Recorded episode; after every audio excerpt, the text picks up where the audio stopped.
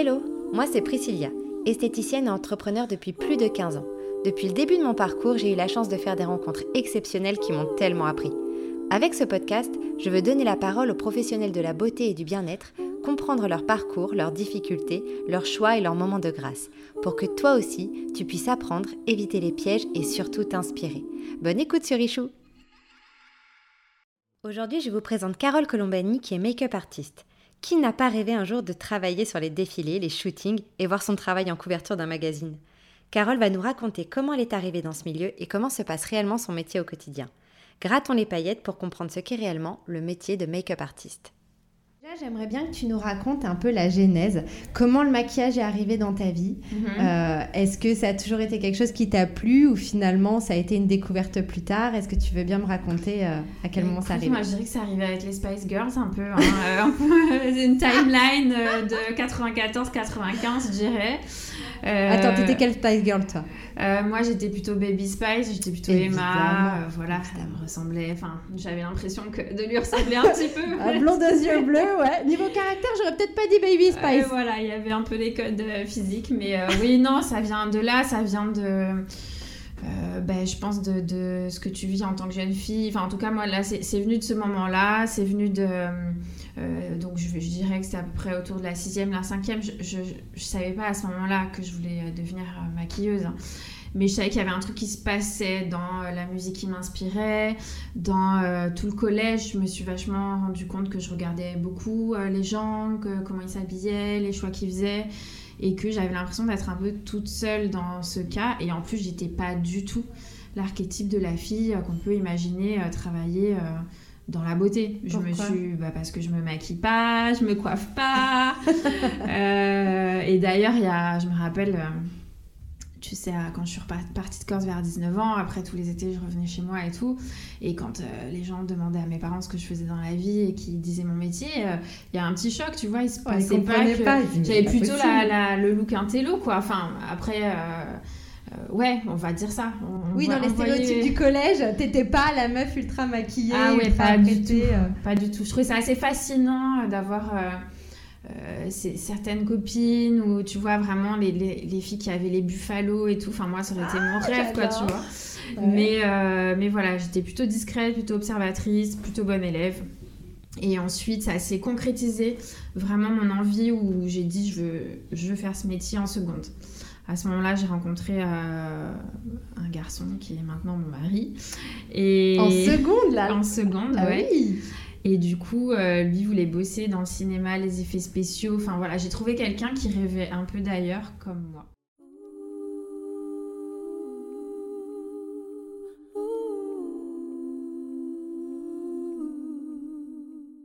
Tes parents, comment ils ont pris euh, cette, cette voie pour toi? J'ai la chance, ils sont hyper euh, aimants et, curieux. Disons qu'ils me font énormément confiance.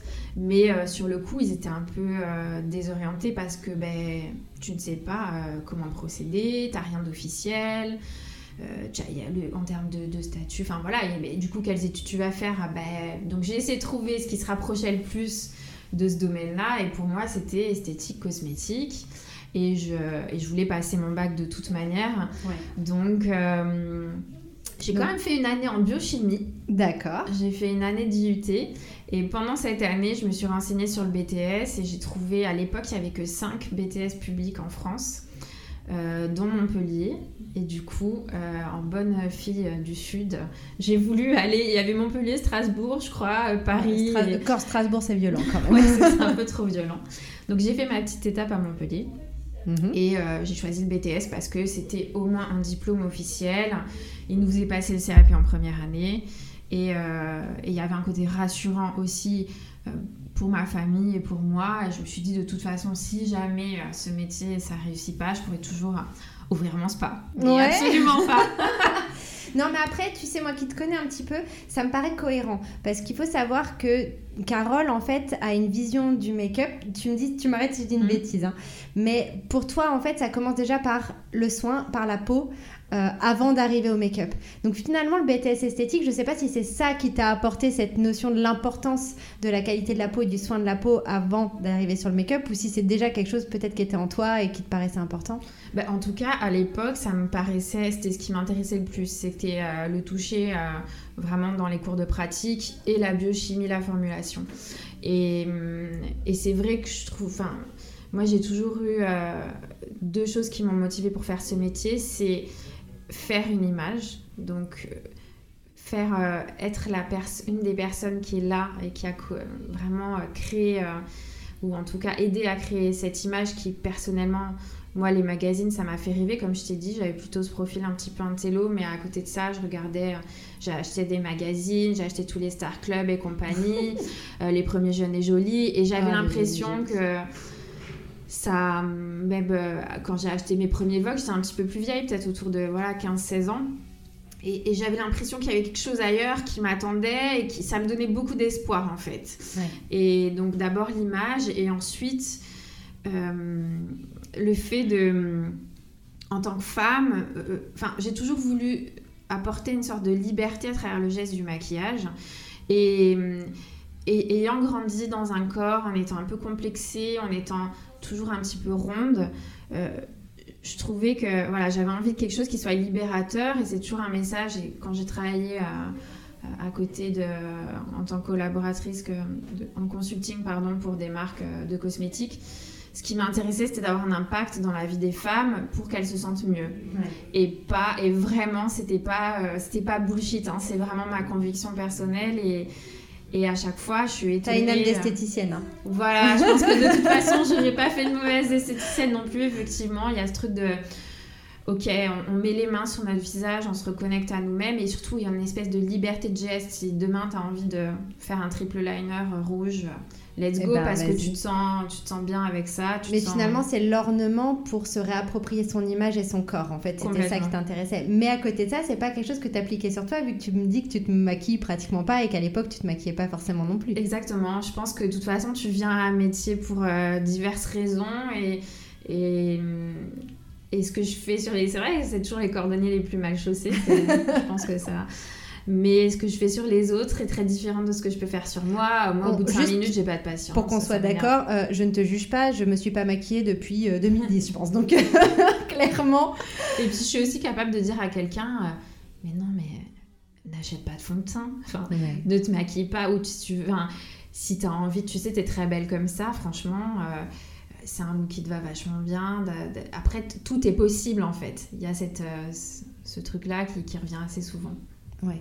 Donc toi, euh, il y a une question que je voulais te poser, c'est est-ce que tu te sens plus artisan, plus artiste ou vraiment entrepreneur? Ça dépend des périodes. Ouais. Et eh ben on va commencer par en ce moment. je dirais qu'en ce moment, je me sens plus artiste parce que si euh, je développe la photo, donc euh, je laisse, Alors tu peux nous raconter un peu? Je, je, photographie aussi et et je fais des photos d'art et en fait ça c'est marrant c'est marrant parce, que... tu deviens toute timide quand on parle oui bah oui parce que justement c'est un je pense que c'est un sort pas un trauma c'est un grand mot mais euh, euh, je pense qu'on m'a très vite mis dans une case en étant euh, enfant adolescent tu vois bonne note un télo veut dire exécutif. T'as pas le droit d'être créative en voilà. fait. Voilà. Et, et puis c'était pas du tout quelque chose dans ma famille il n'y a pas, pas du tout de culture de l'art, euh, il y, a, y, a, vraiment la culture du travail et, euh, de la politesse et de l'altruisme, la, et, euh, mais il n'y a pas forcément cet aspect créatif. Et du coup, j'ai toujours senti une espèce de dissonance en moi entre ce que je vivais à l'intérieur de mon corps, mes émotions, et, et, puis la manière dont on m'avait appris à vivre. Et du coup, maintenant. Euh... T'as un petit côté good girl, je vais tout bien faire comme on m'a dit, je la voix qu'on m'a donnée. J'avais ça à fond, et maintenant j'ai envie de. Ça fait plusieurs années où j'ai envie de libérer tout ça, et je sais qu'il y a une des. Euh, une des facettes qui passe par la photographie, et c'est pas comme si j'avais un changement de cap euh, radical où je pouvais me permettre, entre guillemets, euh, de plaquer ma carrière, euh, puis de faire le tour du monde pour faire des photos, tu vois. Il y a aussi euh, les aspects purement financiers, comment tu mènes ta barque, voilà. Donc je me sens entrepreneuse quand ces questions arrivent dans ma tête, tu vois. Souvent, c'est un peu la deuxième étape. de la faisabilité des choses, de entrepreneuse aussi dans le sens où, où bah, je suis en train de réaliser que j'ai un peu plus de 15 ans de carrière derrière moi. Euh, dans un milieu où, euh, où, il y a beaucoup d'échanges avec les autres, où tu es en permanence remise en question puisque tu viens de travailler une journée, deux journées. Euh, tu sais pas quand est-ce que tu vas être booké. Tu, voilà, c'est... Donc à ce moment-là, je me sens très entrepreneuse. Et je me sens artisan ben, quand je suis la tête dans ma valise, dans mes pinceaux, dans mon make-up, quand je suis en train de de mélanger euh, deux teintes, je me sens à la fois artisan et artiste à ce moment-là. C'est hum, la part artiste, c'est vraiment pour le côté de dire bah, une sorte un peu de créativité qui ne tient qu'à toi. Il faut, c'est pas un gros mot artiste. Au début, j'étais, il y a aussi cette, cette espèce de fausse modestie, genre non non. moi au début, j'étais plus comme non non, mais moi je suis pas une artiste, je crée rien. Oui, mais en fait, c'est pas une définition qui est. C'est une définition qui est très large, artiste, tu vois. C'est plus. Euh, moi, je trouve c'est avoir un ressenti émotionnel à un moment donné quand tu utilises tes mains et que tu crées quelque chose qui est propre à toi. Et ben, je trouve que c'est une très belle définition en fait. Mais c'est vrai que dans nos métiers, dans l'univers de la beauté, on flirte toujours un petit peu entre les deux et c'est pas évident. Je trouve que aujourd'hui, par exemple, moi je fais du sourcil et il n'y a pas de nom pour mon métier. Mmh. Tu vois, ça n'existe pas en fait. Et le seul nom qui arrive, c'est bro artist. Et en fait, c'est très difficile pour moi de l'utiliser parce que je me dis, mais à quel moment je suis une artiste dans le sourcil, dans ce que je fais? C'est très difficile à assumer. Euh, et, et, et, finalement, peut-être qu'on pourrait aussi assumer cette partie-là. On crée des choses, chacun à notre manière, dans les métiers de la beauté. Tu peux être un coiffeur et artiste, tu peux être un tatoueur et artiste, évidemment maquilleuse artiste, et puis moi je peux faire des sourcils artistiques, peut-être. Il y a aussi que je pense que dans la langue française, artistique est forcément lié à quelque chose de très expressif euh, et, n'est pas lié à quelque chose de naturel dans le rendu. Et ce qui parfois euh, joue des tours euh, en français. Je ne sais pas comment c'est ressenti dans les autres langues, mais par exemple, typiquement, je suis maquilleuse artistique, tu vois, quand tu sors de ton école ou, quand, ou ce qu'on te vend sur les brochures d'école. Maquillage artistique, donc du coup, il faut que tu fasses du body painting. Oh, le body painting. Avec 300 000 couleurs différentes. Tout d'un seul coup, voilà, moi je me sens pas du tout maquilleuse artistique. Par contre, euh, je sens qu'il y a une touche j'ai fait 15 ans pour en arriver à dire ça, hein, ne vous inquiétez pas, mais je sens que j'ai une touche personnelle qui est, euh, qui, qui, est propre, euh, voilà, propre à, moi. Il y a la relation que j'ai avec mes modèles, quand je mets mes mains sur mes modèles et quand ce qui en émane est, est, très différent et, sera différent d'une personne à l'autre. C'est pour ça qu'il ne faut pas être complexé. Attention, hein, euh, c'est plus facile à dire qu'à faire, mais il ne faut pas être complexé de, de, de, se dire oui, mais ah, elle, fait mieux les liners que moi et. et oui, mais en quoi moi je suis une artiste, je fais beaucoup de make-up naturel voilà, faut un petit peu élargir, je trouve, sa définition de, de, l'artistique. Mais c'est vrai qu'artistique, c'est un côté un peu old school théâtral euh, ou, très expressif. Exactement. Euh, tu peux dire naturel à 5 bro artistes, à 5 make-up artistes ou à 5 hairstylists. Euh, tu vas avoir euh, cinq résultats différents. Ben, alors ça, c'est hyper intéressant que tu en parles parce que euh, tu as fait un live avec une maquilleuse qui s'appelle Morgane Martini, que je vous invite d'ailleurs à aller voir, surtout pour les personnes qui seraient intéressées par le fait de devenir make-up artiste et travailler comme tu le fais en shooting, en studio, sur des défilés. Euh, parce que je trouve que sur le cheminement, sur la formation, sur l'expérience, sur les attentes, il est hyper intéressant ce live. Et pendant ce live, vous avez parlé un petit peu justement du mot naturel. Et euh, toi déjà, c'est quoi ta définition du naturel? Et je te pose la question parce que pour le coup, c'est aussi un peu ta spécialité d'une certaine façon. Oui, c'est assez fort dans mon, dans, mon esthétique et dans mon style de make-up. Euh, pour moi, le naturel, ça, y a, ça amène un peu une notion de transparence et de légèreté dans les textures, ce qui ne veut pas dire que tu n'as pas de couvrance. Ouais. Euh, et en fait, le naturel est sur mesure à la personne que je vais avoir entre les mains à ce moment-là. Et, donc, c'est pour ça que c'est très dur de donner un, un how-to pour du naturel parce que c'est plus apprends à te connaître, détermine quel curseur tu veux pousser et vas-y. Mais c'est c'est pas, pas du tout universel, le ah, naturel. Pas du tout. Quelque chose de pas naturel pour euh, la plupart des gens, en fait, c'est quelque chose qui est de mauvais goût, en fait.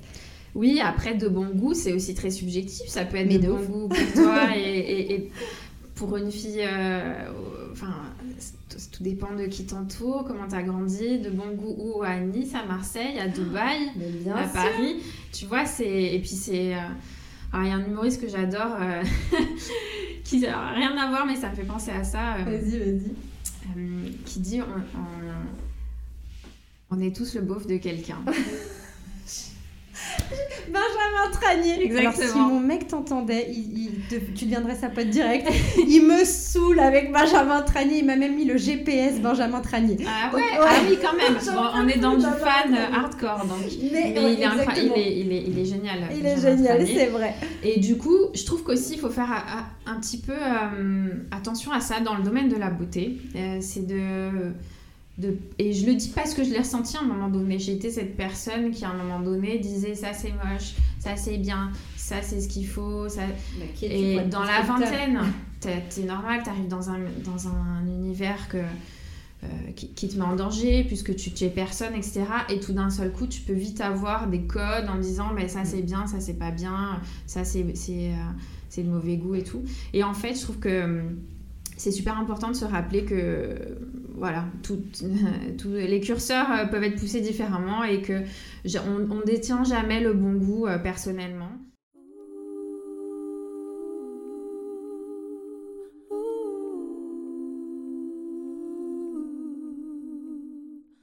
Toi, dans ton métier, en fait, tu vas, euh, tu vas être à l'écoute de qui?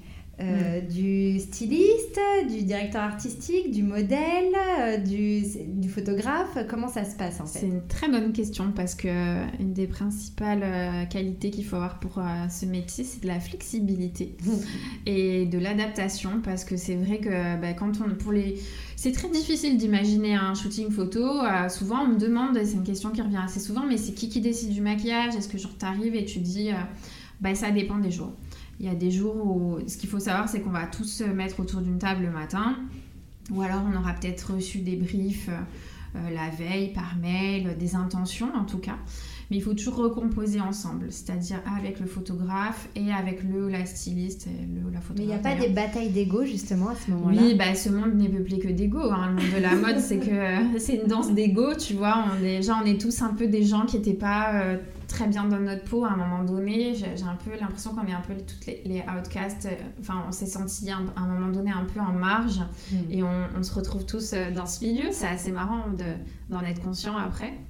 Donc, euh, après, franchement, moi j'ai énormément de chance. Je travaille avec des gens vraiment qui sont très cool, avec qui on peut communiquer et. L'ego, c'est parfois aussi boostant et important, mais voilà, donc souvent c'est styliste, j'ai beaucoup d'interactions avec les stylistes. Et c'est souvent, on s'ajuste euh, souvent styliste et, make-up et, cheveux, bien sûr, euh, ensemble. Et ensuite, on, soumet souvent un photographe. voilà, c'est une conversation qui se fait un peu naturellement. Et bien évidemment, ce qu'on va appeler les clients ou les directeurs artistiques, soit de la marque, soit de l'agence de communication, euh, qui va bah, nous expliquer la vision qu'ils ont pour, euh, pour ce client à ce moment-là. Pourquoi on réalise euh, ces photos et quel est le, mood qui, qui, va, qui doit en tout cas transparaître de ces images. Donc forcément, le make-up, il est, on pourrait penser euh, superficiel, mais il est en fait majoritaire dans l'expression de, des modèles qui seront photographiés. Donc c'est souvent un, un, brief un peu de groupe et on va dire que je pense que dans les années qui m'ont fait rêver avec euh, mes catalogues, enfin mes, mes, mes, classeurs de top modèles euh, que j'avais en cinquième, euh, je pense que c'était très l'époque des photographes, les photographes stars qui décidaient de tout. Et je pense que moi je suis arrivée dans le milieu du coup vers 2005-2006, où on était rentré dans un, une époque de stylistes stars, euh, de stylistes euh, qui étaient à la tête des magazines et qui décidaient de tout, ou de stylistes qui avaient vraiment un, univers artistique très fort qu'ils amenaient sur le shooting. Euh, maintenant, j'ai très peur qu'on arrive à une époque du marketing star et, qui me stimule un petit peu moins, mais je pense que voilà, il faut garder un, un œil positif sur chaque époque. ça correspond à toi, à pourquoi le, du, justement le marketing star C'est c'est zéro risque. On a calculé que ça, ça marche quand la fille est comme ça, que ce soit tel casting, tel type de fille, telle position de main. J'exagère un petit peu, mais je crois que des fois, enfin, j'ai ce ressenti, et encore, euh, comme, comme je t'ai dit, je travaille vraiment avec des gens qui ont mais, euh, une passion intense de leur métier, des designers comme Christophe Lemaire, comme Glenn Martins, qui, qui sont des vrais intuitifs et qui sont pas du tout euh, des machines à produire des dernières, enfin des, tendances hyper, hyper assommantes qui, vont faire énormément acheter aux gens. Enfin, il y, y, a quelque chose qui sort encore de leur trip, de leur cœur, etc et qui sont encore maîtres à bord et qui décident de, ce que sera leur collection, entre autres. Puis après, je travaille aussi avec des clients euh, euh, parfois plus commerciaux. Ou même... ce, qui, ce, qui ce qui a été le plus frappant, c'est quand même quand tu travailles dans des, euh, avec des marques de cosmétiques où du coup, tu as un, tout, voilà, tout un département marketing qui est assez fort et assez présent et qui... Bah, le but, c'est de vendre du maquillage. Exactement, mais le but, c'est aussi de vendre du maquillage en fonction de ce que tu as vendu l'année d'avant et qui a cartonné. Donc du coup, ben, on va refaire un nude et puis un brun. Oui, mais en fait, il y en a déjà genre 100 000 sur le marché des nudes et des bruns.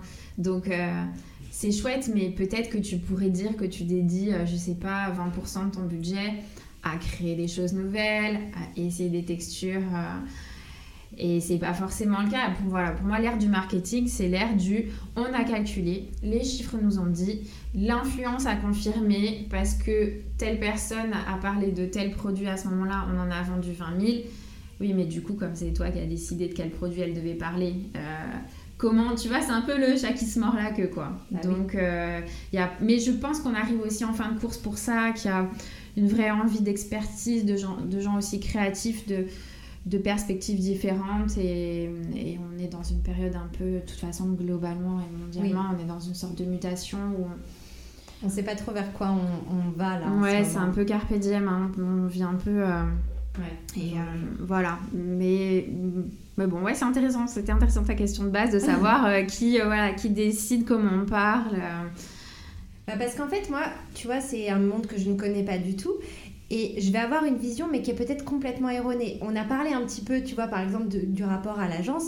Euh, dans ma tête, en fait, euh, il y a une agence qui a des euh, maquilleurs, limite, je pensais même que tu étais salarié d'une agence, en fait, et, et, qui va te booker sur des dates ou des choses comme ça. Et en fait, tu m'as dit, mais non, pas du tout. Donc, mm. est-ce que tu peux m'expliquer concrètement comment ça fonctionne entre agent, agence, client, styliste, photographe, podium? Comment ça, comment ça s'organise tout ça?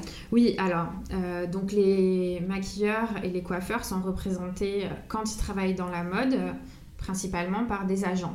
Donc l'agent, c'est la personne qui va être en relation avec le client euh, et qui va euh, s'occuper de ta facturation, de ton booking et de parler d'argent avec ton client. Et toi, en tant qu'artiste, tu, n'as pas cette... Euh, tu rémunères ton agent pour parler d'argent avec tes clients et négocier tes Les fameux 10% alors 10%, mais si c'était 10%, mais je signerais mais à vie et sur plusieurs générations. Parce qu'il y a un très gros fantasme autour de ça. Alors oui, les agents d'acteurs, c'est peut-être 10%, mais les agents de maquilleurs, c'est souvent autour des 33% de ton honoraire. Énorme. Donc euh, si vous nous écoutez, des petites choses simples euh, dans, euh, en tout cas, le métier de maquilleur de mode tu factures des clients. Donc tu émets euh, une facture avec un honoraire. Cet honoraire, ce n'est pas l'argent qui rentre dans ta poche. Ce serait, mais, mais là, j'aurais déjà euh, une maison avec piscine et puis je serais peut-être à la retraite. Euh, en gros, il faut se dire que tu vas toucher à peu près 30% de ce que tu factures. D'accord. Puisque derrière, donc comme j'ai dit, il y a un, un, un pourcentage assez peut varier entre 20 et 35, 33% euh, selon les agents. Donc c'est déjà ce qui va être euh, retiré à la base de, ton honoraire, de ce que le client a, payé comme, euh, comme argent sur ta facture. Puis ensuite, évidemment, tu es entrepreneur, donc tu as des charges sociales. dans la mode, on n'a pas de statut d'intermittence. On n'est pas considéré comme du spectacle. Ah bah tiens, bizarre. Ouais. et donc, voilà, moi je suis en SARL, euh, tu es en société, tu factures, tu as des charges, etc. Tu fais tourner ta boîte. Et les gens qui choisissent une, euh, une méthode de portage salarial, bref, je vais pas rentrer dans les euh, dans trop de détails, mais c'est intéressant pour nous parce qu'en fait, tu arrives dans ce métier. Alors moi, je connaissais absolument rien. c'est des choses, au début, tu es là, ah oui mais euh, il y a cette boîte qui facture, euh, puis elle te fait une facture en Angleterre ou je sais pas où, nanana, et, et en fait, non, voilà. Mais ça doit être un nid à arnaque, parce que justement, comme c'est quand même quelque chose de méconnu, qu'à mon avis, même en école, on vous prépare pas au mal. Pas du euh, tout. Voilà. en fait, il doit y avoir des gens qui profitent un petit peu de ça et qui. Je pense que même les écoles de maquillage, enfin, je m'avance un peu parce que du coup, j'en ai pas fait, mais je suis même pas sûre qu'elles aient la notion de, concrète de, de, fonctionnement d'un agent, par exemple. Et hum, donc, ton agent, euh, voilà, te, te, représente, se met en rapport avec tes clients, et on a cette image d'épinal, tout, tout d'un seul coup, j'ai signé en agence, tu as l'impression qu'il y a une espèce, tu sais, tu as, vraiment la fée qui va venir autour de toi avec ses baguettes, qui va te, te, produire des choses et euh, c'est pas du tout le cas. C'est ton agence, un accompagnant dans ta carrière, c'est quelqu'un avec qui tu peux euh, avancer main dans la main, mais c'est toujours toi au final qui est maître à bord de ta carrière et c'est toujours toi qui fait ton taf, qui se connecte avec tes clients quand tu travailles, qui instaure cette relation de confiance et qui développe ton, réseau. Euh, il peut y avoir des demandes assez générales, par exemple, euh, ben moi je suis au sein d'une agence, on va être euh, peut-être 6 ou 7 maquilleurs, la même chose en, nombre de coiffeurs et en stylistes. Et puis je sais pas, on va dire que demain il y a Nike qui appelle l'agence en disant on veut faire un shooting, proposez-nous des gens. Bon, ça, ça arrive une fois tous les deux ans, quoi. Ah La plupart du temps, c'est souvent euh, euh, des clients euh, que tu as croisés, que tu as, avec qui tu as pu collaborer avant, ou qui ont vu ton nom dans un magazine, qui ont vu ton travail dans une série mode pour un magazine ou en interview. Et, et c'est pas forcément la. c'est pas une agence d'intérim, comme on pourrait imaginer, comme j'ai pu quand je suis arrivée à Paris et que j'ai dû faire des monnaies de job et aller travailler à Sephora. Donc voilà, l'agent euh, n'est pas, n'est pas une agence d'intérim qui a des contrats et qui vous appelle pour euh, aller travailler euh, et on n'est pas du tout salarié, on est entrepreneur et on décide de faire appel à, des services d'un agent qui du coup nous facture une com qui correspond à la rémunération de leur Mais Mais du coup, est-ce que c'est possible aujourd'hui de faire ton métier sans agent et sans agence? Est-ce que par exemple embaucher quelqu'un euh, comme assistante qui va négocier tes, euh, tes contrats, qui va euh, t'aider à mettre en place, qui va t'accompagner, est-ce que finalement c'est peut-être pas plus porteur ou, ou plus simple? On est obligé d'avoir ça? C'est des gros questionnements que tout artiste pose à un moment donné dans ce milieu et que je, je me suis posé clairement. mais en fait, le milieu de la mode est tellement petit, a beaucoup de codes, on va dire ça comme ça. Et en fait, ton agence, c'est aussi ta vitrine parce que l'agence fait une sélection euh, de profils. Euh, tu as un peu des niveaux d'agence, même si c'est extrêmement prétentieux et c'est pas c'est pas ce à quoi j'adhère euh, personnellement, mais ce milieu c'est structuré comme ça. Et du coup, un certain type d'agence, tu as quelques noms sur Paris, il n'y en a pas énormément, hein. il doit y avoir une dizaine d'agences à Paris, grand max. Et du coup, bah, les gens savent que ah ben si tu es dans cette agence là c'est que tu fais un peu tel type d'image. Tu vois il y a un peu des, directions artistiques en fonction des agences. Ah ben là c'est genre le magazine méga euh, c'est des gens qui font des trucs hyper euh, edgy euh, super indépendants qui sont hyper visionnaires on va dire. T'en as qui sont plus de la mode pure et dure très Vogue, Bazar, t'as l'agence un peu, petit peu plus orientée sur les célébrités. Et donc voilà, l'agence, euh, tu pourrais faire ton taf tout seul, mais ça veut dire parler. Euh, donc il y, a des gens qui le font très bien, euh, mais parler argent avec tes clients, personnellement, moi, c'est un truc que j'aime pas du tout. et je pense qu'il y a beaucoup d'artistes qui savent pas se vendre et qui n'ont pas de notion. On est parfois. On a parfois un peu trop d'empathie et, tu voilà, n'as pas ce même rapport au business. moi, je suis très contente qu'il y ait quelqu'un qui en parle. En fait, ça fait un filtre qui te permet de pas aller sur de l'empathie, qui te permet justement d'être qu'en mode business, tu délègues cette partie-là en disant cette charge mentale, je me la prends pas. Et puis c'est un autre job, tu vois. Enfin, c'est des gens du coup qui parlent. Euh, entre, entre les gens qui sont dans les boîtes, qui veulent te booker, qui parlent à, toi, qui est là, oh hier, peut-être le mardi 25, nanana, ou alors qui parle à ton agent qui toute la journée gère des plannings, gère des budgets, a une, à peu près une idée de ce qui se passe un peu euh, sur les autres shootings dans Paris. Tu vois, c'est un petit milieu Paris, hein, ça reste. Euh, Mais tu vois, la question que je me pose, c'est que maintenant, toi qui as 15 ans dans mm. ce métier, qui connaît, à mon avis, très bien les gens et tout, est-ce que cette vitrine fame ou style, t'en as encore besoin?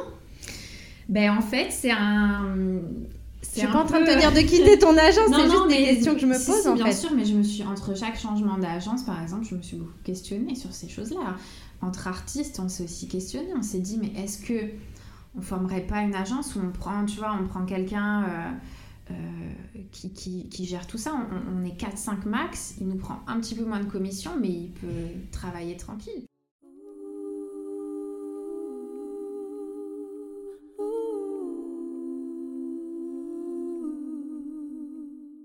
quel moment tu, tu, tu sens que tu as rempli cette part-là de, de, enfin voilà, cette part d'ego qui, qui, te fait du bien Quand euh, je, quand il y a un clic et que je vois qu'il y a une image euh, qui me touche, qui est belle selon mes, mes standards, et que je me dis ah putain, euh, je fais partie de ça quoi. Enfin, j'ai collaboré à faire ça, j'ai là, voilà, là, ça me, ça me remplit euh, tout d'un coup et, je me sens légitime et je me sens euh, vraiment en fusion avec ce que je fais.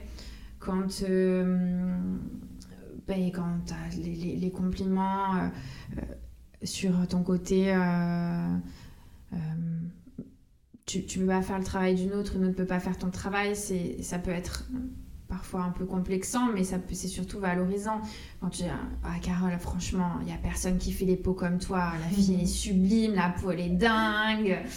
Euh, voilà, ça, ça booste l'ego, ça, ça me renforce dans, dans, dans, dans ma légitimité, parce qu'il y a plein de fois où on se dit, euh, ah mais non, mais là, mais laisse tomber, ça fait une semaine que j'ai pas d'options qui sont tombées. Et puis je vois plein de gens qui bossent sur Insta, ça veut dire que je suis à côté de la plaque. tu fais des up and down en termes de, en termes de morale, même si après ça se lisse parce que tu tout dépend le détachement que tu mets par rapport à, à, ce rapport voilà, de booking. Ouais. Mais je te remercie en tout cas de ton honnêteté par rapport à ça parce qu'effectivement, euh, en fait, ce que tu me racontes aussi, c'est, pour moi, c'est ça l'entrepreneuriat. D'avoir des moments où ton ego est rempli, où tu dis, mais en fait, c'est génial ce que je fais, je suis génial, je suis légitime. Et la semaine d'après, te dire, mais en fait, non, euh, elle fait ça tellement mieux que moi, ou mince, euh, je suis tellement en retard aujourd'hui. Surtout dans le métier du, maquillage, ça avance à une vitesse folle. Des nouveautés, il y en a tout le temps, des tendances, il y en a tous les jours. C'est quoi ton ta façon à toi de gérer ça finalement et de pas euh, te sentir une semaine sur deux comme, euh, comme une énorme crotte en te disant je suis nulle et ça va pas le faire. C'est euh, de, faire la paix avec mon devoir, mes années, pas comme le fait que je sois potentiellement dépassée, pas dans un milieu où il y a des, des, des, hordes de jeunes talents qui arrivent, ou quand je vois une fille de 16 ans qui fait des trucs incroyables sur Insta, euh, euh, de me dire ah oh là là, mais dis donc, je suis vraiment à côté de la plaque, ou il y a des choses que j'ai ratées, tout. De pas voir ce côté-là et de me dire, de, de prendre les années d'expérience comme un cocon rassurant. Et dans plein de situations, je me suis dit, ah ben là, Aurais, euh, ça aurait été il y a 10 ans, euh, ce serait pas passé de la même manière. Tu sais, quand tu dois, quand tu es booké, euh, tu es en train de déjeuner avec une pote, tu as fait un booking le matin, tu as ta, ta, valise, ton kit avec toi, puis ton agent t'appelle pour dire faut aller maquiller telle personnalité dans une demi-heure au Plaza Athénée et elle a trois quarts d'heure pour être préparée parce qu'elle est en méga rush, etc. Et que ben là, je me dis, ah ouais, avant, je me serais peut-être embarquée. Je, voilà, je me serais peut-être, j'aurais été paniquée ou j'aurais, euh, euh, enfin, j'aurais fait les choses différemment. Et maintenant, je peux me dire, à, la fin du booking, je me dis, ah, c'est cool, bon, ben, j'ai bien géré, je suis contente. Voilà à quoi ça sert. Voilà où j'en suis aujourd'hui. Et euh, peu importe ce qui est fait à côté, les, les, autres maquilleurs, je respecte vachement leur travail, mais je, je, décide aussi de respecter mon travail, mes capacités, mon professionnalisme et mon résultat final. T'as mis longtemps à arriver à ça? Ouais, je pense c'est un truc qui se fait dans la trentaine, ça. Ah, le cap de la trentaine, tu l'as senti? Clairement, ouais, je l'ai senti en plus parce qu'il y a plein de choses qui sont passées pour moi au niveau boulot vers la fin de ma vingtaine. J'ai été la plus jeune maquilleuse à diriger le show Hermès. J'ai signé un contrat avec mes, enfin où j'étais en bas pas ambassadrice, parce que ça fait un peu euh, vendeuse de, mascara, mais euh, j'étais euh, la make-up artiste Maybelline pendant 3 ans en France. tout ça, c'est entre 29 et 32 ans. j'ai été chef make-up sur des shows à New York. Voilà, il y a beaucoup de choses qui sont passées vraiment entre mes 27 et mes 32 ans. C'était un peu fast fast life, en tout cas de mon point de vue. Hein, J'étais pas en train de bosser tous les jours, mais pour quelqu'un qui venait avec rien, qui, qui, arrivait de Corse, euh, qui a un peu débarqué dans ce milieu avec beaucoup de naïveté, de rêves en tête. J'ai quand même achevé beaucoup de choses. Quand je prends le recul sur ce moment-là, je me dis waouh, c'est cool. Voilà, j'arrive à me dire ça maintenant. Et alors que je pense que c'est le ralentissement qui m'a fait prendre conscience de ça. La remise en question, euh, le fait de voir un psy, le fait de parler de ses émotions, le fait de d'apaiser des choses dans ta vie qui du coup bah, ont cette incidence aussi sur ta relation au travail et, sur l'impact qu'un milieu concurrentiel peut avoir sur ton, ta santé mentale.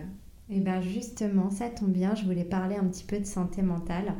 Euh, qu'est-ce que donc tu as tu travailles aussi avec un psy euh, où tu as travaillé avec un psy, quelles sont les choses qui te permettent justement de prendre soin de toi? Euh, Donc j'imagine que le choix de retourner en Corse, euh, c'était pas anodin non plus? Oui, c'était pas anodin, même si en totale transparence, c'était pas du tout le choix de base, hein, parce qu'en fait, moi, je me suis retrouvée à un cap de de vie où je me suis dit Paris j'en peux plus euh, j'ai besoin de sortir du gris, etc. Donc je suis à la base, je voulais partir à Los Angeles, genre faire un carton là-bas, faire une méga carrière et tout.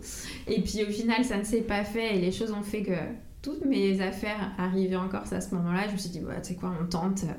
je, au pire, je reprends un appart dans deux mois à Paris, on se, on se réinstalle et puis on voit. Euh, bref, pour plein de raisons différentes. À la Corse, c'était pas forcément le premier choix. Euh, enfin, en, tout cas, le choix direct. Maintenant, je réalise que je ne troquerai cette situation pour rien au monde.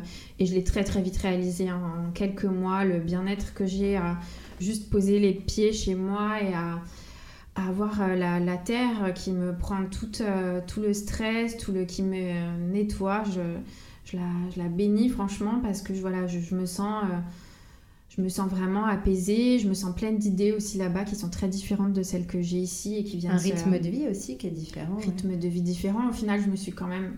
Euh, parce que vous imaginez pas que quand j'arrive en Corse, je me mets sur un transat et je fais rien pendant une semaine. Parce Mais que non, tu es entrepreneur, donc tu as un million de choses à gérer quand tu ne travailles pas euh, de ton métier. C'est ce que tu projettes et tu te dis, bah, ça va être génial, je vais faire une détox de Paris, machin. Non, non, non. Au bout de deux semaines, tu as plein d'idées, tu commences à, à faire des choses à réfléchir à des choses différemment et c'est pour ça aussi que la photo est arrivée. Euh, mm. euh, bref, donc la Corse, oui, le rapport à la nature, indéniable. Euh, j'avais l'impression d'être en cage ici, de tourner en rond, d'être euh, fatiguée, asphyxiée. J'ai eu le privilège de pouvoir revenir euh, chez moi et choisir. Mais c'est aussi un choix, c'est pas qu'une chance, parce que d'ailleurs dans ce métier, il y a peu de chance. Il y a beaucoup de choix qui, qui amènent à ce que tu soit confronté à des situations dans lesquelles les gens peuvent te dire Ah, mais t'as eu trop de chance de faire ça et tout. Non, non, c'est des choix personnels, a des sacrifices à un moment donné. Là, par exemple, c'est clairement un sacrifice financier. Je gagne beaucoup moins d'argent que si j'étais à Paris non-stop et que j'enchaînais des jobs ou voilà. Mais peu importe. Et hum, après, les choses qui m'aident aussi au quotidien ou que, j'ai changé dans ma manière de travailler pour être plus stable mentalement, c'est de moins se poser de questions sur... Euh, en tout cas, de plus faire confiance à, l'inconnu, de lâcher prise. Alors ça aussi, c'est beaucoup plus facile à dire qu'à faire, mais de se dire, ok, si... Et, puis de plus dire, ok, il va y avoir le job qui va changer ma vie. Il va y avoir ce booking euh, pour le Vogue ou pour je ne sais quoi ou je ne sais qui. Et, et de pas tout le temps mettre mon, mon énergie, mon pas en permanence me déverser à 150% dans ce que je fais quand je me quand, voilà dans mon métier de maquilleuse et qu'en fait 100% voire 90% ça suffit déjà largement et, qu'en fait, quand tu te déverses à fond, tu perds une partie de toi qui fait que, ben, ça se. Enfin, mine de rien, tu, voilà, tu perds des choses au passage. Et. Euh, donc je respire plus, euh, j'hésite pas à... Euh, Mais on sent que ça a été un cheminement, on sent qu'il y a eu de la souffrance pour en arriver là en fait, que, ça s'est fait avec les années, avec le temps et... Complètement, ouais. Et puis au début, euh, tu fonces, tu fonces, tu ne vois que via un seul angle, de l'angle de la réussite selon tes propres codes, hein, les codes du milieu souvent. Et du coup, bah, après, tu, tu te dis, oh, ok, j'ai fait ça, mais bon, du coup, je me sens encore plus une merde parce que quand je vois les boulots des autres, c'est pas normal, tu vois, tu peux pas, c'est pas logique. Faut dire que les réseaux sociaux aussi ont mis beaucoup la pagaille là-dessus. Parce qu'avant, on savait que euh, les copains avaient fait tel, euh, tel job parce qu'on ouvrait un magazine et qu'on regardait les petits noms qui étaient écrits, les crédits. Maintenant, tu le sais dans la minute, tu sais que euh, bah ouais, c'est le job sur lequel tu avais l'option et puis qui t'ont pas confirmé à toi, qu'ils ont confirmé l'autre personne. C'est beaucoup plus. La concurrence, elle est, elle est compliquée dans ton métier Je veux dire, c'est des bons rapports ou c'est souvent compliqué, conflictuel? Non, c'est très concurrentiel et c'est c'est assez conflictuel dans le sens où on n'a pas de on syndicat, on n'a personne qui nous regroupe, on n'a pas d'amicale de la maquilleuse, de l'amicale de la maquilleuse de mode. Euh, et moi, je, comme je te dis, j'aimerais, je suis beaucoup plus dans cette optique maintenant depuis euh, au moins 5, 8 ans. Euh, où euh, voilà, ça reste des collègues en fait, ça reste des gens qui font le même métier que moi et qui ont sûrement les mêmes euh, questionnements, les mêmes euh, états d'âme et, et, surtout voilà, quand tu comprends que tu as, un, tu as de la valeur et que tu et que es booké pour ça, ben, du coup ça devient plus concurrentiel puisque tu te dis ben en fait c'est pas grave, en fait les gens font autre chose, on est toutes différents et différentes et on est toutes choisies pour des choses différentes, donc ça sert à rien d'essayer de lutter, tu vois. C'est. Mais en fait, il y a ce côté, je pense, dans le milieu de la mode, notamment, où, on va toujours se dire. Euh, il y a beaucoup d'appelés, peu d'élus, mm. euh, il n'y a pas de place pour tout le monde. Et au final, si quand même, si tu es, je pense que si tu es bon dans ce que tu fais, quel que soit le domaine en fait, si tu es bon dans ce que tu fais, si tu es sincère dans ta démarche, euh, si tu es passionné et investi, à un moment donné, il y a des gens qui vont venir te chercher pour ce que tu fais et pour ce que tu es. Euh, c'est, moi, c'est quelque chose, par exemple, la concurrence, j'ai toujours trouvé ça nul parce qu'on est dans des métiers fragiles. Et en fait, isolé, on n'est rien, on n'est personne, on n'a aucune puissance, on n'a aucune force. Ensemble, par contre, c'est énorme. Et on a tellement à s'apporter les uns avec les autres que je trouve ça dommage qu'en fait on passe plus d'énergie finalement à, se jalouser, à se regarder, à se dire qu'est-ce qu'elle fait et pourquoi elle fait ça mieux que moi, plutôt qu'à se dire ah mais c'est trop cool ce que tu fais, euh, j'adore, euh, et soutenir et se faire évoluer j'ai l'impression qu'on arrive de plus en plus à ça, quelque chose qui est un peu révolu. Dans ton métier, tu le ressens peut-être un petit peu moins parce que c'est un peu plus particulier, mais j'ai l'impression que ça évolue en tout cas. Bah oui, je pense que c'est clairement euh, ce vers quoi on doit s'orienter en tant qu'humanité, sinon ça va mal se passer. Hein. Déjà qu'on a pas mal de choses autour de nous qui s'écroulent, donc euh, si on n'a pas un minimum d'altruisme et d'empathie, euh, bien évidemment qu'il faut que ça se passe comme ça. Après, le milieu de la mode, il est c'est vraiment un love and hate relationship, on va dire. Euh, je sais pas trop comment traduire ça en français, mais. Je pense que ça va, c'est compréhensible. Même moi, j'ai compris. C'est à la fois euh, fascinant, boostant, poétique. Euh, l'image a cet aspect ressourçant pour moi et poétique. Et, des fois, il y a des fonctionnements qui sont, voilà, qui sont questionnables et humainement. Enfin, des fois, il y a des. Mais je pense qu'après, ça, c'est.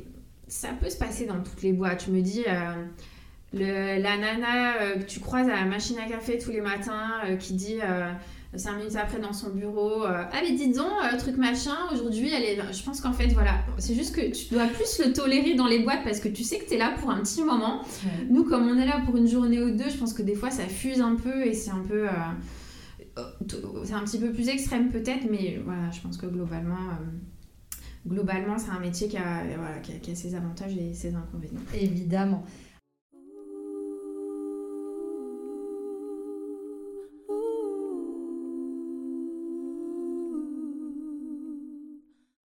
Justement, comment ça se passe? Parce que dans ton live avec Morgane, tu parlais euh, beaucoup d'assistantes et de commencer par être assistant. On, féminise tout, mais il y a des assistants aussi. C'est un métier où j'imagine qu'il y a plein de garçons. Ouais, bien sûr. Euh, du coup, euh, comment ça se passe techniquement? Toi, tu vas dire, ok, le maquillage, ça se passe comme ça, donc toi, tu fais le teint comme ça avec tel produit, tel produit, tel produit. Comment, comment ça s'organise? Alors un défilé, la chef maquilleuse, elle va en amont rencontrer le designer, voir la collection, rencontrer le styliste, du coup, styliste et designer, c'est différent. Le designer, c'est celui qui crée les vêtements. Et styliste, c'est celui qui vient mettre son œil euh, en, la collection une fois qu'elle est faite et qui va dire bon, on va défiler plutôt comme ça, on va faire tel look. Donc, cette chemise avec ce pantalon, ça va passer en numéro 2. Non, Et donc, euh, le coiffeur, on se réunit en amont, on fait des essais. Donc, on a, on a des modèles, on propose euh, des make-up, on écoute les besoins et on propose des choses. On valide un look. Trois jours après, tu viens sur le show, il y a une photo du look qui a été validée. Donc moi, je documente bien avec mon assistant ou mon assistante euh, et puis je fais une liste des produits que j'ai utilisés. Et puis on va acheter des produits pour tout le reste de mon équipe parce qu'à un moment donné, si j'ai utilisé telle teinte exacte de rouge à lèvres, ben, on veut l'avoir euh, pour 15 euh, ou 20 personnes. Donc on est bien d'accord que c'est toi qui ramène le matériel, qui achète le maquillage, tout ça? En fait, chaque assistant vient avec son kit de base, on va dire son kit universel, son teint, etc. Enfin, un peu de tout en fait, comme si tu venais en shooting. Et sur des couleurs spécifiques, moi je vais venir échantillonner euh, des produits dans des petites boîtes pour leur euh, prêter et leur donner pour qu'ils appliquent telle couleur parce que j'ai besoin de tel rendu. Mais le reste, c'est plutôt eux qui gèrent. Euh, le jour J du défilé, j'ai ma première modèle entre mes mains et je fais ce qu'on appelle une démo. Donc il y a mon équipe qui regarde la manière dont je vais maquiller. On essaye de la faire assez rapidement parce que c'est quand même un peu le rush et c'est voilà souvent très condensé. Et du coup, bah là, je vais expliquer les intentions de ce maquillage. Moi, j'aime bien quand même expliquer, parler, euh, mettre au maximum mon équipe dans l'ambiance du show. Et en même temps, ben, elles, ils vont regarder ou elles vont regarder mes gestes et, euh, et, euh, et, du coup, elles vont adapter leur technique. Et c'est ça qui est... On se rend pas compte, mais un assistant qui fait des défilés doit s'adapter à plusieurs chefs maquilleurs. Donc, par exemple, moi je vais aimer euh, les teints euh, à ce moment-là euh, transparents mais quand même un petit peu poudrés. Et puis derrière, elles vont peut-être aller en backstage avec Peter Phillips qui aime des teints beaucoup plus travaillés, plus épais dans la texture, plus uniformes et poudrés avec tel type de poudre. Puis elles vont aller avec Pat ou avec d'autres collègues et elles vont avoir des attentes différentes ou ils. Et du coup, c'est, il faut avoir beaucoup de qualité. En fait, on imagine assistant, c'est un peu... Euh, mais en fait, il faut, clairement mettre, euh, il faut clairement mettre son ego de côté parce que quand tu arrives en disant j'ai une vision, je veux créer tel type de maquillage, tel type de look vers telle proposition, non, juste tu arrives et euh, tu te mets au service de la vision des autres au départ. Quand tu es assistante, tu pas là pour nourrir ton ego, tu es là pour nourrir ton expérience. Et du coup, tu dois, moi je vois ça comme apprendre le maximum de choses possibles, être observateur, à constituer son jeu et après, quand tu es dans ta carrière personnelle et tu shootes toi euh, à titre perso, ben là tu places les cartes sur la table, tu vois. Tu... Mais t'es pas là pour euh, avoir ton interprétation personnelle du make-up, même si euh, Attention, c'est pas des robots, hein, c'est des gens justement qui ont leur sensibilité et pour lesquels je, exactement pour euh, ces qualités-là que je les choisis, parce que ben voilà, on a tous une notion du naturel ou de certaines instructions qui sont différentes. Mais en plus, quand tu assistes lors d'un shooting, d'une journée classique, on va dire, d'un maquilleur, tu es là pour faciliter la vie de ton maquilleur. Tu es là pour les, demandes peuvent être différentes en fonction des maquilleurs. Moi, j'aime bien que mon assistant il soit euh, assez présent, mais quand même euh, discret, qu'il soit très connecté avec ce qu'on est en train de faire. Ça m'intéresse pas forcément d'avoir quelqu'un dans son coin, sur son tel, ou qui. Euh, et, évidemment, tu vas pas donner ton avis en tant qu'assistant. C'est it's not about you, tu vois. Il y a un truc, c'est. Et, et, comme nous, en fait, en tant que maquilleur, on va pas dire Ouais, cette veste, je suis pas sûre, en fait. Tu vas pas dire à la styliste, oui, tu vois. Ça n'a pas de sens, ouais. Donc, quand tu es assistant, tu prends un maximum de données, tu apprends, t'engranges et tu te solidifies. Et ensuite, quand tu décides de ne plus assister ou quand tu shootes, parce que j'ai plein de mes assistants qui shootent à titre personnel et qui développent leur carrière, et bien là, tu déroules vraiment euh, euh, ton univers personnel, ce que tu as appris, ce que tu as envie de faire passer à travers l'image, les photographes avec qui tu connectes, les stylistes avec qui tu connectes, etc. Donc ouais, l'assistana, il faut mettre son ego de côté, mais c'est... Euh, c'est comme tout apprentissage. Euh, est-ce que toi, à l'époque où tu as commencé, euh, il y avait déjà un petit peu ce côté-là où non, non, j'ai tout de suite envie d'être connue et reconnue pour ce que je fais, qu'on vienne me chercher pour ce que je suis Ou euh, tu as l'impression que ça évolue un petit peu comme ça, avec aussi les réseaux sociaux qui n'ont pas aidé, tu vois? Clairement, c'est évident que ça a évolué. Nous, on est, c'est marrant, j'en parlais encore hier, mais moi, je suis née en 84 et voilà, je suis d'une génération, j'ai l'impression qu'on la méritocratie était euh, il fallait que tu mérites ton poste il fallait que tu apprennes il fallait que tu sois euh, euh, dévoué impliqué et c'était c'était ça qui, qui, payait la manière dont on avait été élevé au, au, travail et pour moi je trouve que c'est des, super valeurs après, la, la, génération actuelle, on ne peut pas leur en vouloir. Toute la journée, ils scrollent. Toute la journée, ils ressentent une pression et une, forme de comparaison euh, constante. Je, j'en sais absolument rien parce que je suis pas scientifique, mais je pense honnêtement que l'œil, euh, entre guillemets, pas l'œil physiquement, hein, mais l'œil euh, de ce qu'on voit dans. l'œil change à force de, de, scroller et ton cerveau est, a une vision de la beauté qui est différente. Donc, c'est des générations qui sont infusées au. un rang... filtre déjà. Exactement. Et aussi un rendu photogénique ou vidéogénique via l'iPhone du make-up. Et qui sont déconnectés de ce que ça rend dans la vraie vie. Et du coup, euh, en photo, alors c'est marrant, en photo studio, bon, ça dépend des lumières des photographes, mais on travaille un petit peu plus comme si c'était dans la vraie vie, bizarrement. Et ah beaucoup moins pour le téléphone, parce que on travaille des textures transparentes, enfin souvent, des... ou alors si tu travailles du poudré, euh, ça va vraiment se voir, tu vois. Et puis derrière, la, personne qui va repasser au Photoshop, il faut qu'il ait un grain de peau, il faut quand même qu'il y ait des choses qui se sentent. Euh, ça existe le grain de peau? La caméra adore le mat, donc euh, le, et l'épaisseur, enfin le côté couvrant. Donc il y a une génération qui a été un peu biberonnée à ça. Mais en même temps, il y a aussi dans cette génération des gens qui sont complètement en marche, qui ont montré leur peau nue, qui... En fait, je, comprends que ça puisse, qu'il puisse y avoir une certaine pression dans cette génération et qu'il puisse avoir... Moi, j'ai eu des gens en rendez-vous à 21 ans qui voulaient m'assister, qui m'ont dit, mais de toute façon, ouais, moi, je, me vois bien, genre t'assister 6 mois, un an, et puis après, je pars à New York faire ma carrière. Bon, ben, nous, c'est des phrases qu'on n'aurait jamais prononcées. Parce que, ben non, en fait, tu, déjà, tu vas voir comment ça prend pour toi. D'abord, tu apprends. Après, tu vois. Tu vas vraiment étape par étape. Et maintenant, via les réseaux, et c'est pas de leur faute, c'est aussi la faute des marques, c'est la faute dans, dans, le monde fonctionne en ce moment, c'est tu construis ton auto-brand, donc tu te brandes toi-même, les gens vont te booker parce que tu as réussi à te vendre, et tes capacités ou tes, ton, ton expertise vient après. Et ça, ça a faussé. Enfin, je trouve que c'est un peu. Euh, voilà, après, c'est très. C'est un peu très le phénomène étoile euh. filante aussi, tu vois, de se dire, bah oui, t'arrives haut très vite et finalement, bah, si derrière c'est creux, si derrière t'as pas une solidité, une expérience, une expertise qui vaut vraiment le coup, bah ça va pas durer, ça, ça, ça va marcher un temps, mais ça peut pas durer sur le long terme en fait.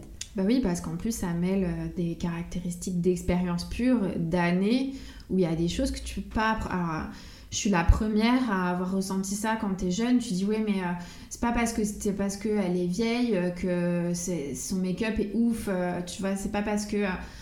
oui, ok, mais par contre, elle a des années de vécu derrière elle tu peux ou pas aimer son make-up, mais en tout cas, il y a peut-être du vécu humain qui fait que. Euh, et tu peux être génial en étant jeune, et j'adore voir euh, euh, ces, choses-là, cette, cette, espèce d'émulation de, génie hein, dans certaines, certains talents qui peuvent être très jeunes. Mais justement, tu as envie de leur dire génial, tu as de l'or entre les mains, dis-le, vas-y tranquille psychologiquement, ah, t'es pas obligé de de faire tous les trucs les plus cool du moment. Euh, voilà, reste centré en fait. Mais tu vois, ça me fait penser à quelque chose. Euh, moi, quand, quand j'avais des salariés, des apprentis, que je recevais des CV, que je faisais passer des entretiens, euh, quand je leur demandais par exemple bah, pourquoi l'esthétique, le nombre de fois où la réponse que j'ai entendue c'est parce que j'aime la beauté. Et en fait, je pense que les gens se trompent, mais que ce soit dans ton métier comme dans le mien, c'est-à-dire que euh, tu peux aimer la beauté, tu peux aimer te maquiller, tu peux aimer euh, te faire des soins, si t'as pas cette générosité, cette humanité d'avoir envie de le transcender, de l'emmener vers l'autre, euh, de travailler en collaboration avec des gens, de, de... si t'as pas cette passion-là au départ, en fait, bah, tu peux aimer la beauté. Ça veut pas dire que tu seras une bonne maquilleuse ou un beau maquilleur derrière, quoi. Complètement. On est dans un... Tout d'un seul coup, tu switches sur le poste de donneur. T'es plus receveur, en fait. C'est pas parce que tu passes ta journée à regarder des tutos, à faire des choses sur toi, que tu vas être tu vas avoir les capacités d'être cette personne qui fait les tutos, tu vois, c'est complètement bah, différent. c'est un autre métier. Après, tu peux devenir ambassadeur pour, euh, parce que tu as une vision, parce que sur toi ça fonctionne, tout ça, mais ça veut pas dire que tu seras un bon maquilleur studio ou... Euh, ah oui, alors ça, en plus, c'est vrai que c'est complètement... Euh, c'est deux métiers différents qui parfois peuvent s'imbriquer, mais oui, clairement. Ouais.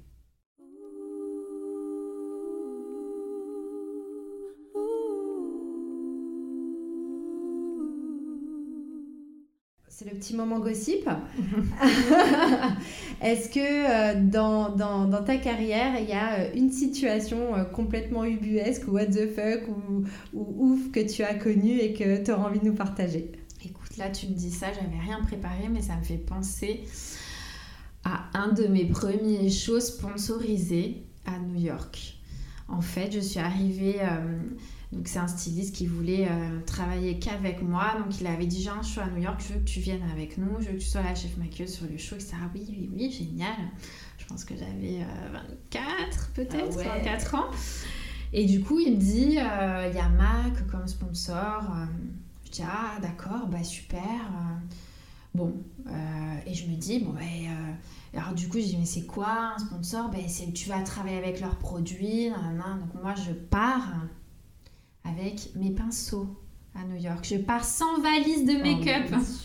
J'arrive, j'entends la suite. Euh, je me dis, bah, je vais avoir euh, une petite mallette tu vois, et j'arrive sur le test et du coup, euh, la personne, parce que quand tu es sponsorisé par Mac, tu as toujours un Mac artiste qui est à tes côtés pendant que tu fais le fameux test dont on parlait tout à l'heure. On décide de quel make-up sera fait pendant le show.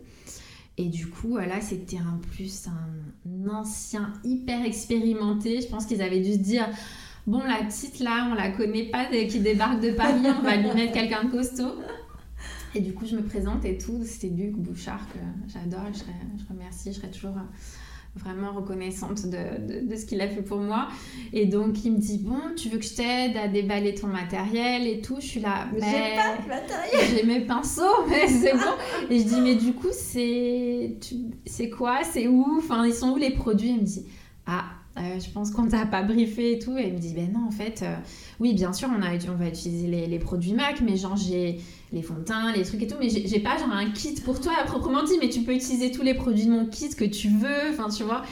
Et, du coup, j'ai compris ce qu'était un sponsor, j'ai compris que comment ça se structurait, enfin voilà, c'était mon premier sponsoring. Et, et, du coup, bah oui, tu utilises les produits de la marque, mais les produits avec lesquels tu vas composer le, le look et, faut quand même que tu ta base, quoi. Tu vois, hydratant, ton tes fonds de teint quand même, même si. Euh, mais surtout si c'est des produits avec lesquels tu n'as pas l'habitude de travailler ou tu les connais pas forcément bien derrière. Enfin, c'est. Exactement. Et puis t'arrives pas, il n'y a pas un petit kit comme ça qui roule ou t'ouvres et genre il y a toutes les couleurs euh, de la gamme. Il n'y a pas le magasin Mac qui vient à toi. En fait, tu vois, il y a des.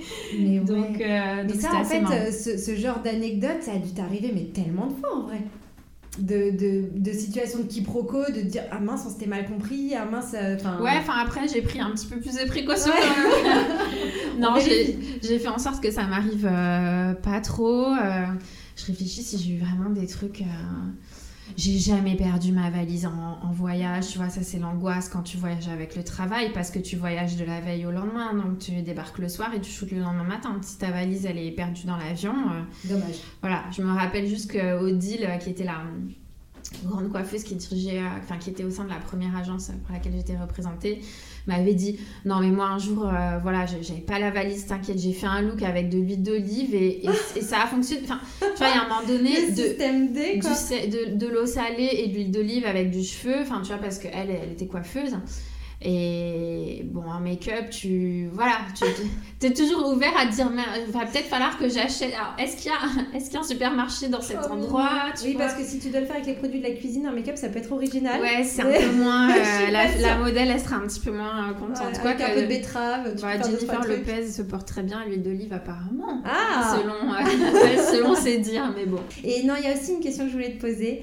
Euh, est-ce que dans ta carrière, au début, ou même encore maintenant, tu as eu un ou des mentors Alors oui, mais c'était... Euh, oui, oui, j'ai eu des mentors. Alors j'ai eu... Euh, bah, déjà, j'ai eu Céline, euh, donc ma fameuse cousine, qui m'a ouvert les portes du stage, qui m'a accueilli vraiment sans me connaître et qui, avec qui, du coup, bah, c'est la première personne que j'ai vue maquiller, à proprement dit. Et forcément, elle m'a beaucoup influencée. En plus, j'aimais son travail. C'était pas juste. j'étais pas juste un contact, un bon plan, quoi. Exactement. Donc euh, oui, elle a participé au fait que cette, cette, carrière a été possible pour moi. Ensuite, j'ai travaillé avec un styliste qui s'appelle Samuel Drira, qui a, avec qui j'ai euh, collaboré sur son magazine, parce que du coup, il avait un magazine avec une photographe qui s'appelle Sibyl Walter. Et lui, il a été un mentor dans le sens où il m'a amené énormément de savoir à travers ses références. Euh, moi, j'avais cette culture, bah, forcément, oui, Spice Girl. Ouais, ouais. il a fait ma culture années 70-80. Ouais. Euh, des choses qui n'avaient pas du tout euh, circulé dans, dans, ma famille. Enfin voilà, des choses que j'avais jamais vues, des maquillages comme Tienne, Serge Lutens, voilà, tous ces vieux vogues, ces vieux bazars de l'époque. Et, clairement, il a infusé cette, cette, cet univers-là dans, dans la main que j'avais déjà euh, à l'époque, était plus 90, 2000, euh, euh, minimaliste et tout. Et, et puis après, j'étais, je me suis occupée de Karine Rothfeld aussi, et ça a été, c'était quand même hyper intéressant d'être à ses côtés, et c'était très inspirant.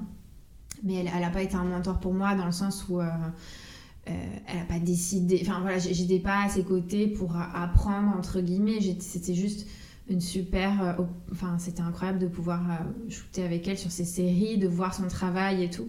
Mais euh, voilà, je dirais quand même, c'était un peu les trois personnes. Et puis aussi, ouais, c'est vraiment pas un côté mentor, mais c'est plus un collaborateur hyper fidèle avec qui c'est Christophe Lemaire et, et son équipe. Et on se rend compte que là, ça fait euh, plus de 10 ans qu'on bosse ensemble, ah que je suis la chef maquilleuse sur tous ces shows. Et quand tu déroules le Vogue euh, Runaway, tu sais, le Vogue.fr où tu peux voir les défilés. Et là, je bossais sur mon site web dernièrement. Et en fait, tu, déroules et tu, tu scrolles, tu scrolles, tu scrolles, tu scrolles. Et tu vois que le premier défilé enregistré, c'est toi qui avais maquillé. Wow. tu vois, tu dis, ah ouais, on a fait tout ça ensemble, c'est assez, euh, assez incroyable. Donc, c'est plus des inspirations euh, professionnelles et des gens qui m'ont qui m'ont euh, donné envie de, euh, passionnément de créer à leur côté et qui m'ont donné cette opportunité d'évoluer aussi à côté d'eux que des mentors à proprement dit. Ouais. Eh bien écoute Carole, merci. Merci à toi, euh, Priscilla. Personnellement, j'ai vraiment hâte de découvrir ton travail photo. et, euh, et ben, écoute, je vais te laisser euh, aller te reposer. Je pense que moi aussi, je vais aller me reposer un petit peu. Ça va faire du bien, mais j'étais ravie de cet échange. Merci beaucoup. Avec grand plaisir et merci à tous les auditeurs. On vous dit à bientôt. À bientôt. Depuis l'enregistrement de cet échange, Carole a ouvert un compte Instagram dédié à son œuvre photographique. Elle a exposé son travail tout l'été dans la galerie de la Tour de Selle à Calvi. D'ailleurs, je me suis offert une de ses œuvres parce que ses photos sont vraiment trop belles. J'espère que cet épisode t'a plu. Tu trouveras toutes les références en description. Merci à Cassandra des Petites Mains de Casse de nous avoir laissé enregistrer au Bloom. Merci à Connie Bidouzo d'avoir créé l'ambiance musicale. Et merci à toi de nous avoir écoutés. N'hésite pas à partager et à mettre plein d'étoiles. À bientôt sur Richou